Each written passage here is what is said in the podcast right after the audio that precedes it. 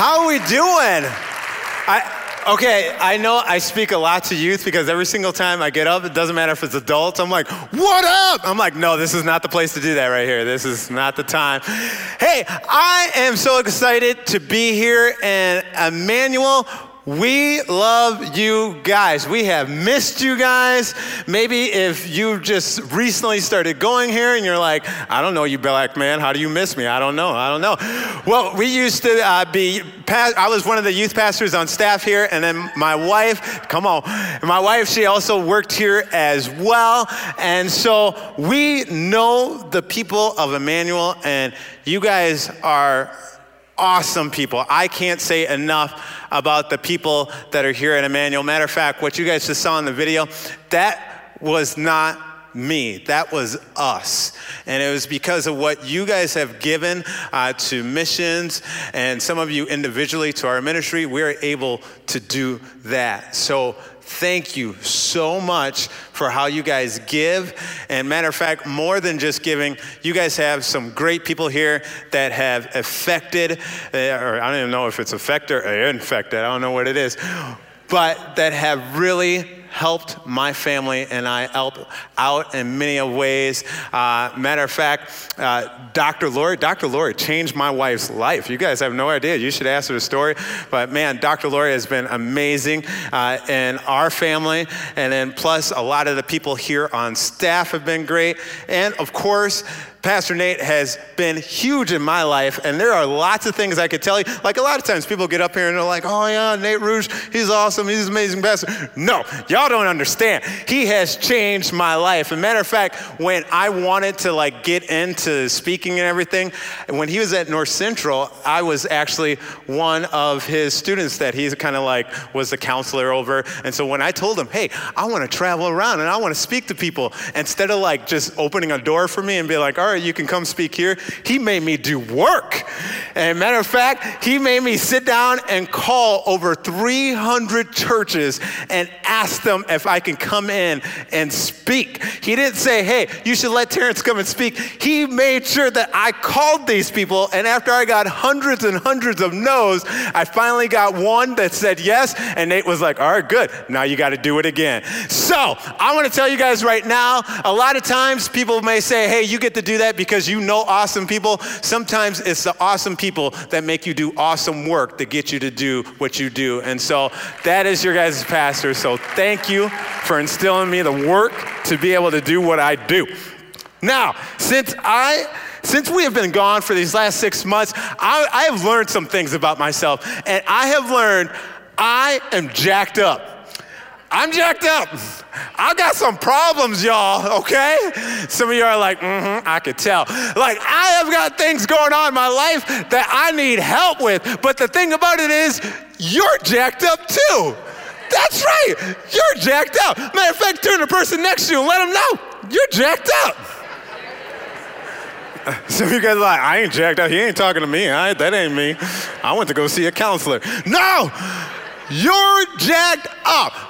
But the thing about it is, if we know that we have got some problems, the awesome thing is that God speaks to this. And one of the things I want to point out today is Jeremiah 1 5. And it says this I chose you before I gave you life.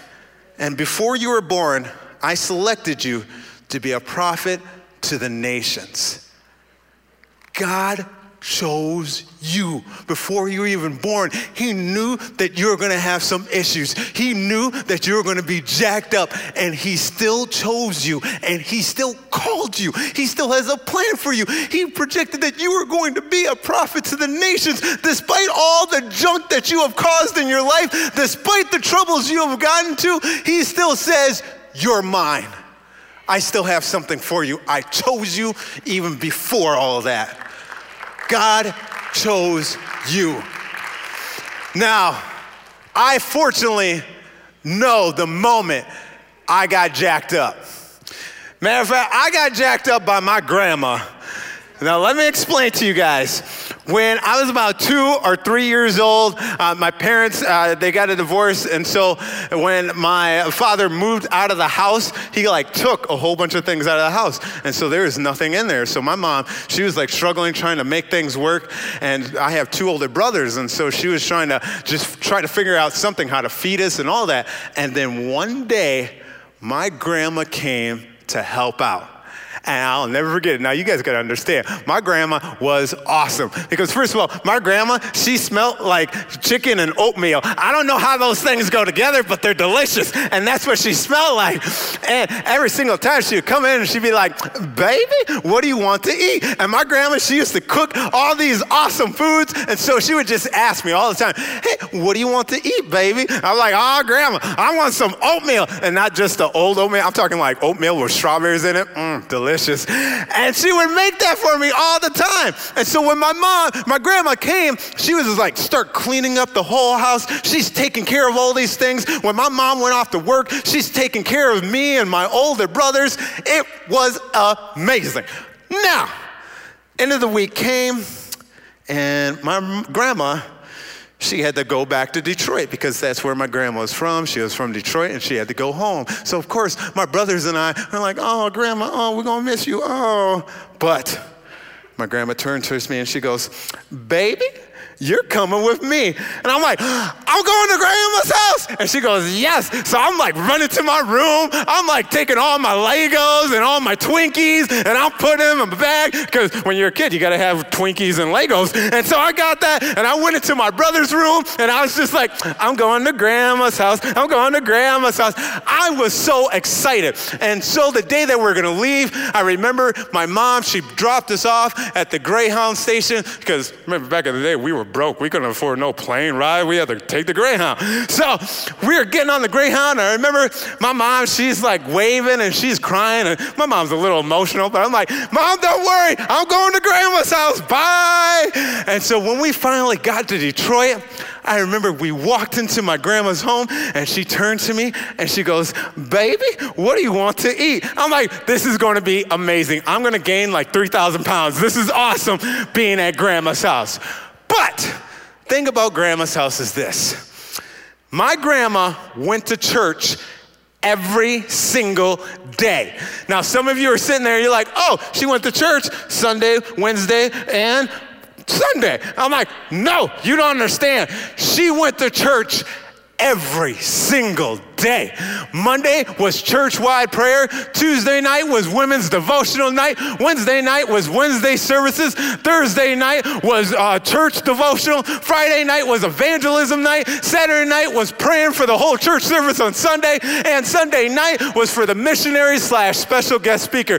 She went to church every single day. And every single day we would have these long prayers. And I'm like, shoot, Lord, you need to get an iPad or something. Write this stuff down. Why we always got to pray for you every day? And so after going to church every single day at three, four years old, I am getting upset. I'm like, I don't want to do this no more. I don't want to go to church anymore. And my grandma, when she went to church, she was the lady that got like all dressed up and had the hat to match and everything to go with it. And matter of fact, one time my grandma, she was just like, Terrence, I even let the Holy Spirit pick out my clothes. I was like, wow, I didn't know the Holy Spirit like leopard print. That's cool.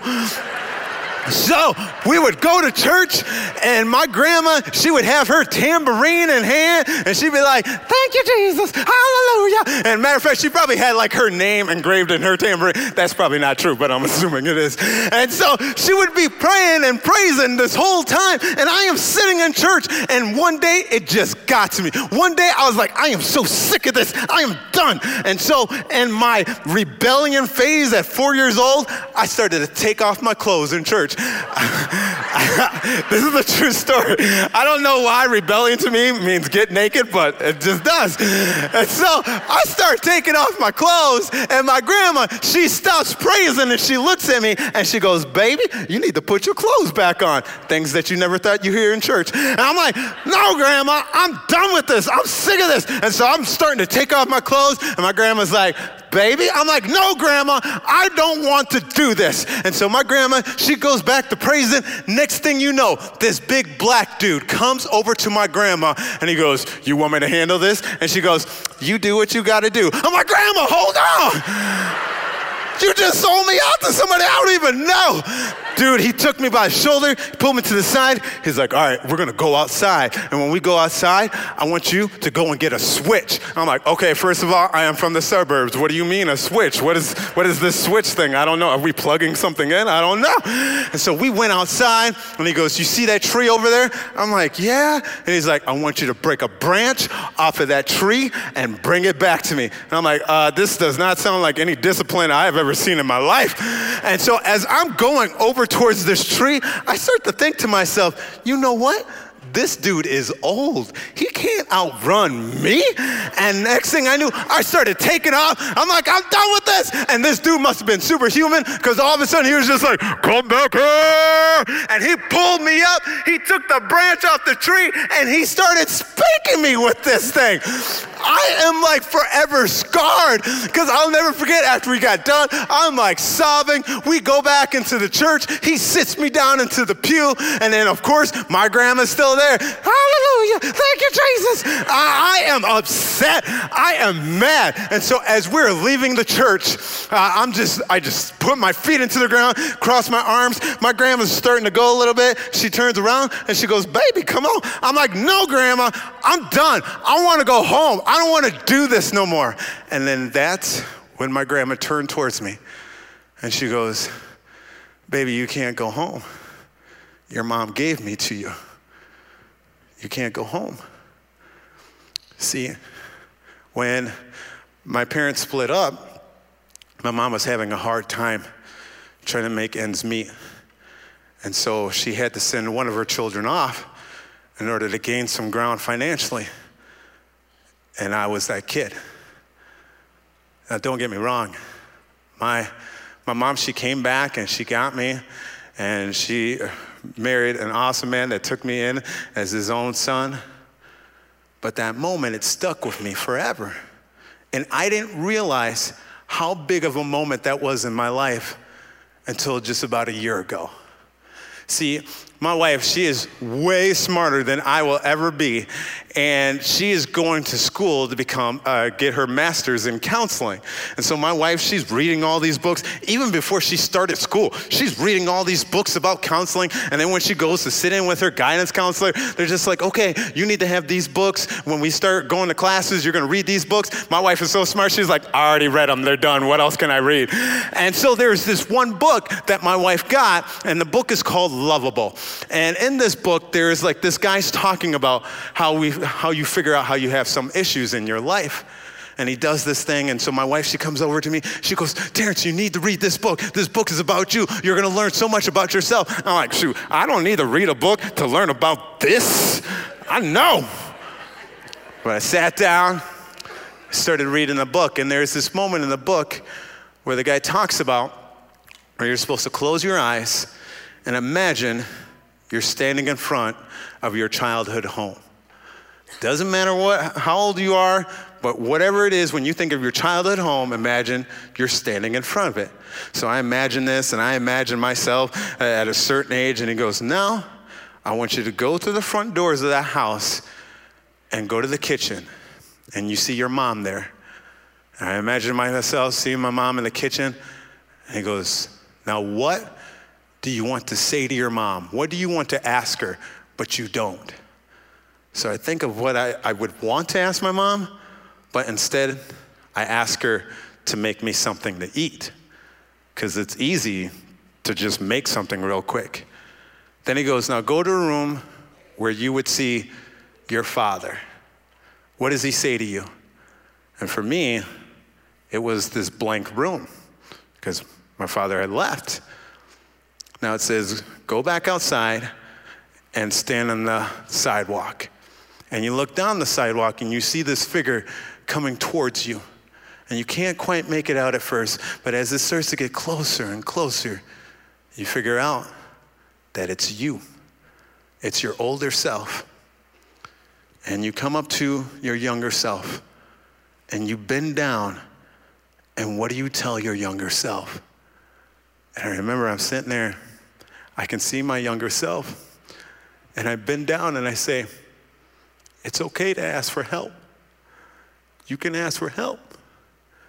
Because for me, I never realized I don't like asking for help because I always, in my mind, I think that if I ask for help, I'm going to become a bother to somebody.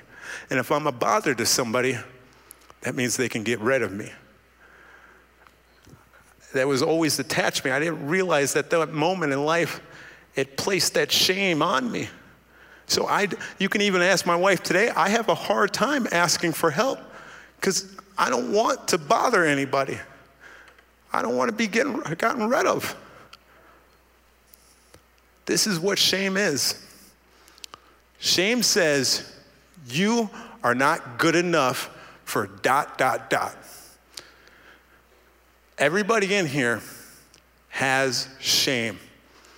Everybody in here has that thing that says, yeah, I'm not good enough to do that. I'm not good enough to be there. I'm not good enough to be with that person. You have to remember shame, it thrives in secrecy and demands loyalty. Nobody likes to talk about your shame, but yet you're so loyal to it. Yet in the back of your mind, you know, I'm not good enough for that. See, when we deal with the worth in our life, when we start to feel unworthy and we want to have value, we naturally go to two things in our life. We naturally will go to the people in our lives and our purpose in our lives. See, we'll go to people. When you're trying to find your worth and your value in people, naturally you're trying to find, since you've been hurt by people, you try to be healed by people but it will never work. And so every single time that you start relationships with people, it's no wonder that a lot of us, we want to come off as perfect because we only want them to see the good parts because if they see the bad parts, then they're not going to want to be friends with us or maybe they're not going to want to fall in love with us. And so we got to hide all this stuff and we got to make sure that we look good all the time and we say the most perfect things all the time because if they see that something is wrong, then they're going to know me. And I know I'm not good enough. So we try to act a part. But then you start to realize you're always coming up short. And when you feel like you're coming up short, you get tired. And this is when you start to get angry at people because you're like, I'm not going to please you anyway. When we go towards the purpose in our life, where we look for value in that, it's always like that next level. Maybe for you, it's a job. Maybe it's like, okay, if I get that promotion or if I get that title, then I'm going to be good enough. Maybe for you, it's your grades in school. Hey, the minute that people see me on the honor roll, the minute that I get the starting position on that team, I am going to be good enough. But the thing about it is, there's always going to be that next level. There's always going to be that next promotion that you're going to need to get in order to validate yourself, in order to validate your worth. And so you're constantly trying trying to push for that next thing, and that will make you tired as well. And then that's when you get to the point where you're like, I can't do this no more. I give up. It's too much. And Jesus says, You're working too hard. You don't need to do that. You don't need to find your value in all these other things because I've already placed it inside of you. Remember, he chose you before you were even born. He made you to be a prophet to the nations. See, a couple years ago, there was this uh, tour bus driver in Iceland, and he would tour around Iceland and give like an Icelandic tour. And so all the people would pack in on the bus, and they would stop at certain points for people to get out, take pictures. Now, this tour guy, he was really, really good at his job, and he didn't need a sheet of paper, and he just knew off of people's faces that who was on his bus. And a lot of times, when it was time to get everybody in, he would just look at the faces going in he'd be like, all right, it's time to go. But they stopped at this one stop one time, and when he called everybody back in, he started to notice we're missing somebody. So he got on the bus, he started to count the people on the bus, and he's like, no, something's not right. We are missing someone. And so he talked to everybody on the bus. He's like, okay, uh, we're missing somebody. I need your guys' help trying to find her. She is about five four. She's an Asian lady, no relation. And she is wearing a red sweater. And I need your help in looking for her. So all the people got off the bus and they began to try to look for this lady who had on a red sweater that was about five four. And after two hours, they couldn't find her. And so they're like, we, we need to get the police involved. We don't know where she's at. So they called the police. The police came and they began to do this search. They ended up searching for over five hours. And when it became night, they're like, hey, we're going to have to call off the search and restart it in the morning. And as everybody was starting to get back on the bus, one guy turns towards this lady and he goes, hey, you kind of look like the lady we were looking for. Lady stops. She goes, Oh, yeah, that was me. She's like, I, when we stopped, I just took off my sweater and redid my hair. That's me. She was looking for herself the whole time. And this is what we do with our worth. You are steadily going to other people and other places and other jobs trying to find something that is already there.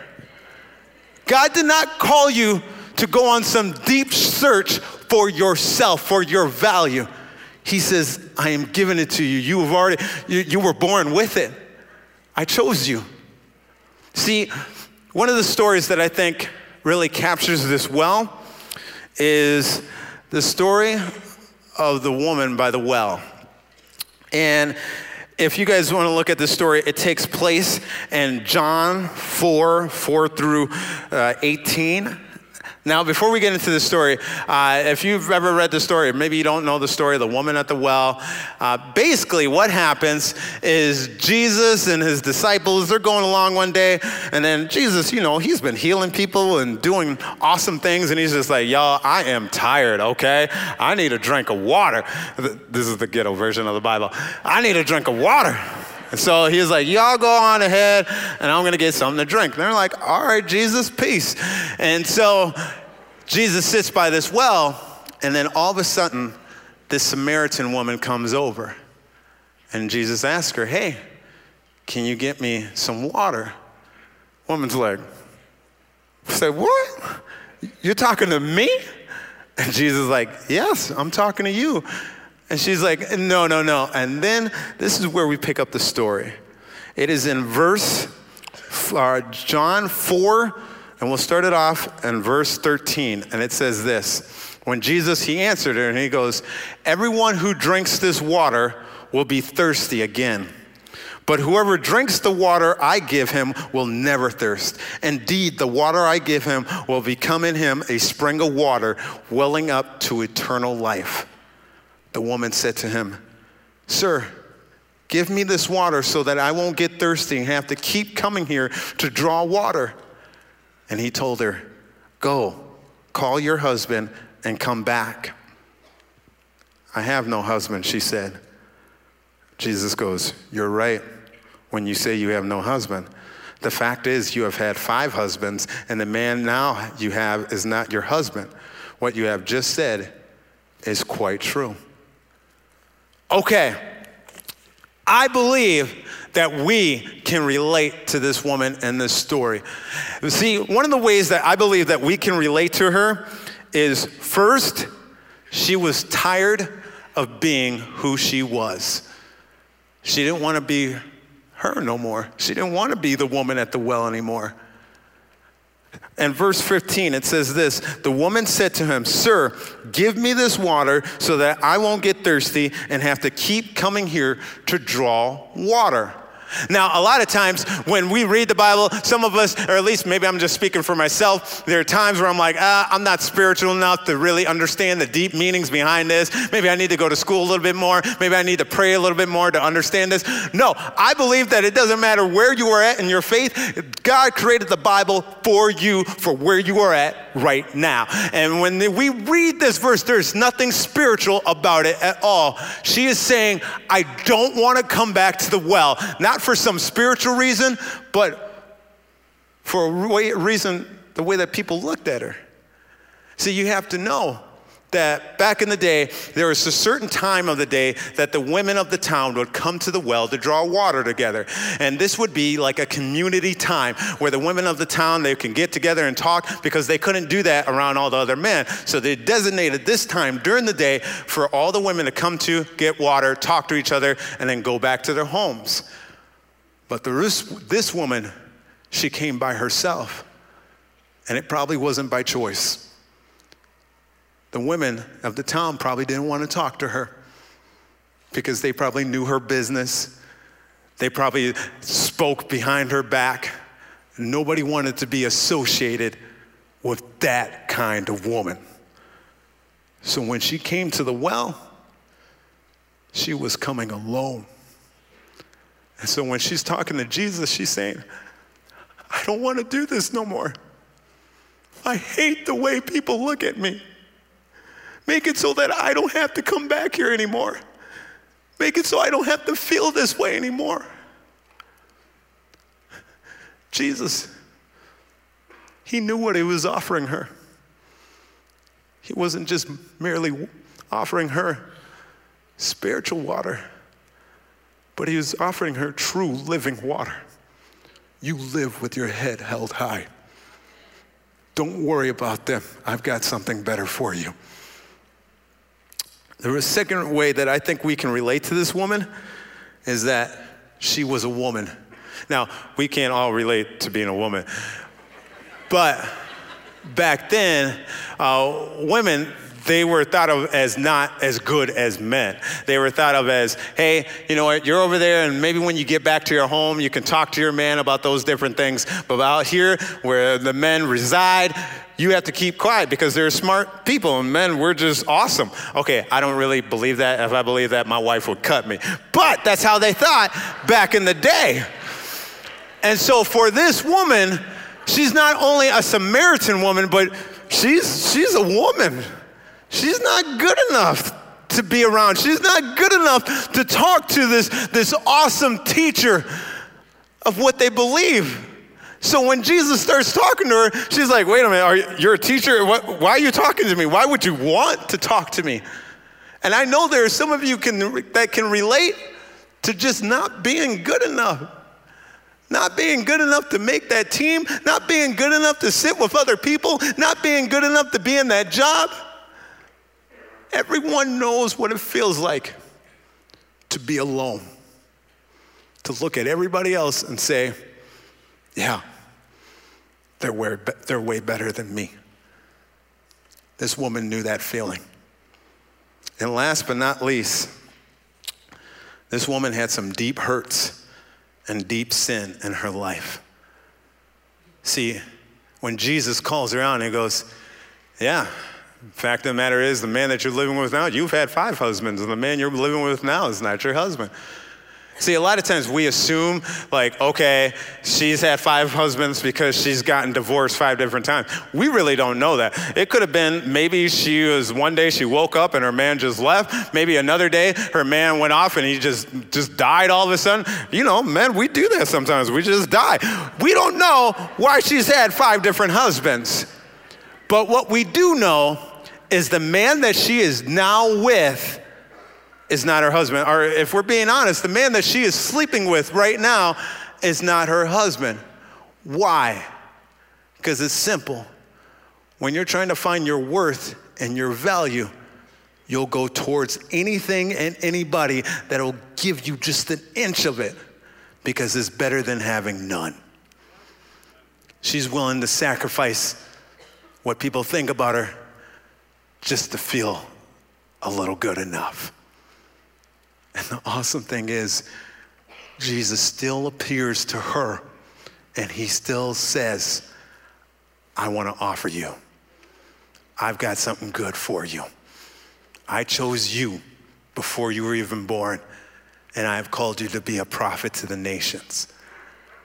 You know how awesome that is? Like, literally, when we read the rest of the story, that lady leaves Jesus. She goes back to her town. She goes, Hey, I think I found the Messiah. Y'all got to come and take a look. Everybody from the town comes to meet Jesus. She literally becomes a prophet to her town. That's crazy. This lady that had no name, nobody liked, nobody had value in, Jesus says, I have value in you, and you're gonna make the way for others to come find me. That's awesome because what that says about you, that, that, that says no matter where you are at in life, no matter what kind of shame you have, Jesus says, I'm still doing something. I'm still going to do something amazing in you, and all you have to do is receive what I got for you. All you have to do is receive the grace that I want to give you. Just come to me, and I will send you on your way. That's why we need grace. That's the only way we beat shame in our lives. Because let's be honest, shame, shame hurts not because it says lies. No, shame hurts because it says things that are half true.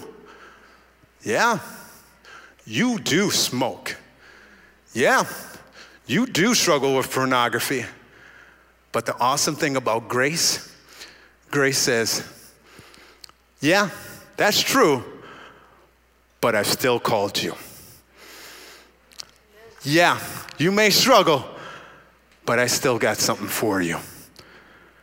This is why we need grace in our lives.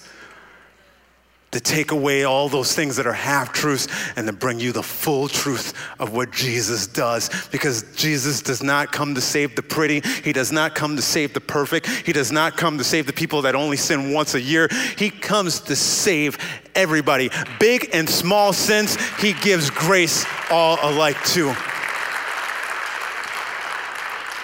This is why we need Jesus.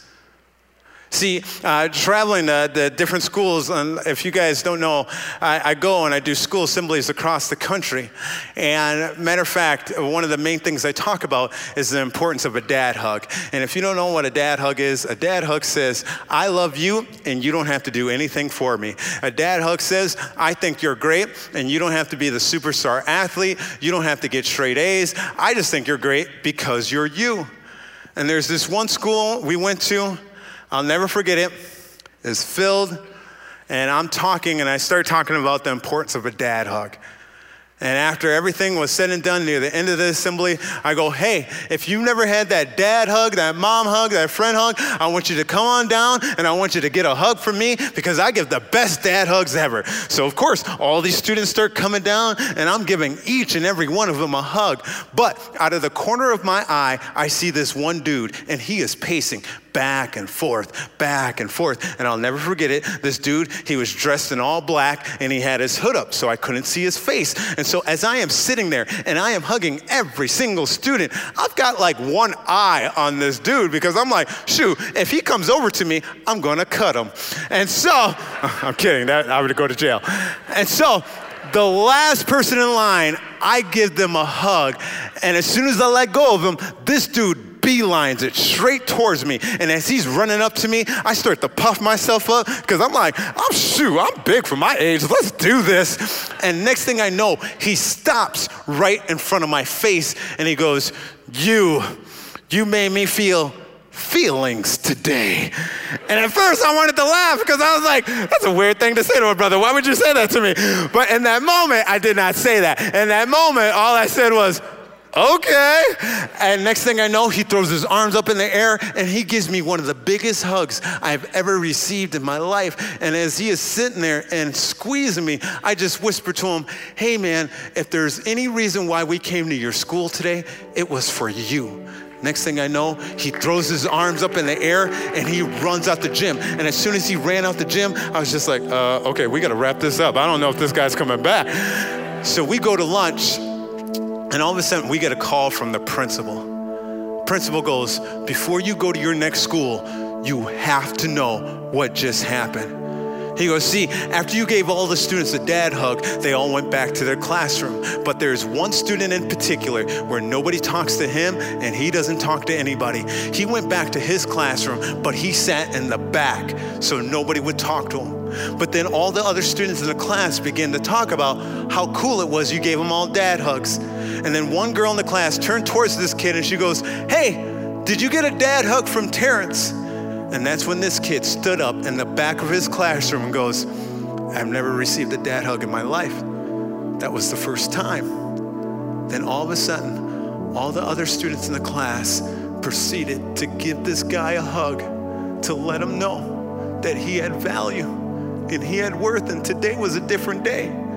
And as soon as the last person in the class gave him a hug, he ran out of the classroom. And the principal goes, he ran to my office, walked up to my desk, and put a gun down on the table and said, Today was the day I was going to take my own life until I knew somebody cared about me. Don't let your shame kill you in secret. Nobody in here deserves to live in that shame. Your God has made you good enough. You are worthy. Don't let the rest of 2017 tell you any different. Don't let the future of 2018 put that back on you. Today, we are taking care of the shame. There is no more shame in this place.